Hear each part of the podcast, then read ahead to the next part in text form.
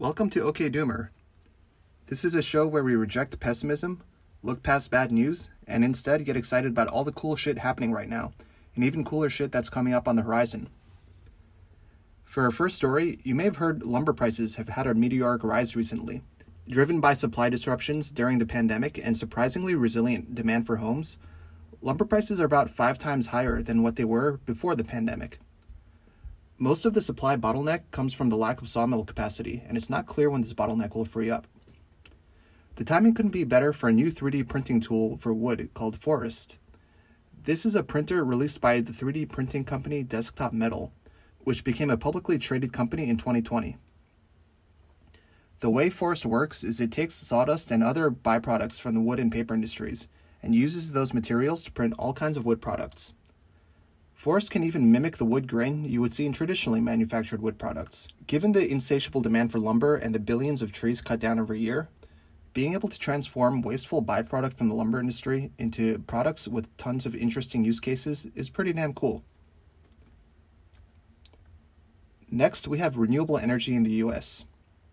The Biden administration has granted final approval to the first major offshore wind farm off the coast of Martha's Vineyard in Massachusetts.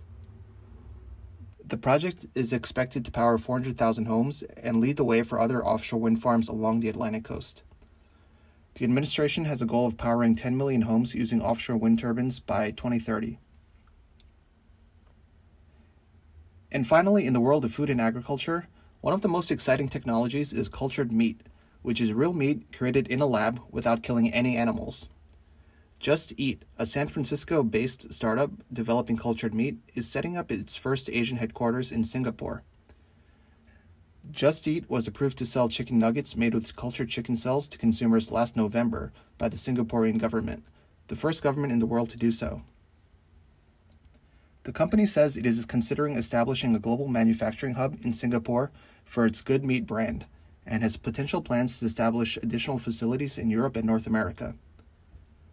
Although regulatory framework for lab-grown meat has not yet been provided by governments in the West, the company hopes other governments will follow the lead of Singapore and open a path for consumers to eventually eat lab-grown meat.